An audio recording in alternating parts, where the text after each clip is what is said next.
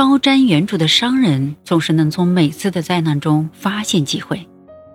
在我们征服之旅开始之前，石油业混乱不堪，看上去希望渺茫。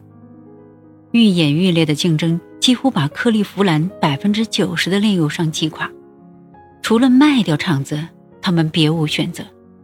这是下手的最好时机。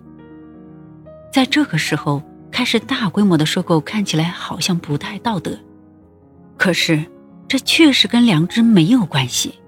商场如战场，让自己处于最有利的状态是战略目标的意义。从企业的战略角度出发，我选择的第一个目标是最强大的对手克拉克佩恩公司，而不是力量薄弱的小公司。这家公司在克利夫兰赫赫有名，怀有狼子野心，一心想要吞并我的明星炼油厂，因此我必须先下手为强。我主动约见奥利弗·佩恩先生，他是我中学时代的老朋友。还是克拉克佩恩公司的最大股东。我跟他说，混乱低迷的石油业时代必须结束了。我要建立一个超大规模、高速运转的石油公司，以保护关系到无数家庭生计的行业。我诚意地邀请他入伙。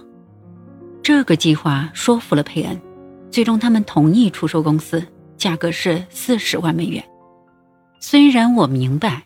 克拉克佩恩公司压根儿不值这么多钱，可是我答应了他们，因为收购克拉克佩恩公司代表着我将取得炼油业霸主的地位，并且可以快速的把克利夫兰的炼油商整合在一起，成为一股更加强大的力量。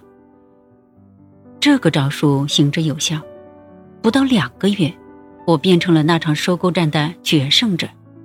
我顺利的收购了二十二家竞争对手，同时这些成功又让我势如破竹。之后的三年里，我连续拿下了费城、匹兹堡、巴尔的摩的炼油商，成了全美炼油业的霸主。今天想来，我真是运气太好了。假如我当时只是感慨自己生不逢时，随遇而安。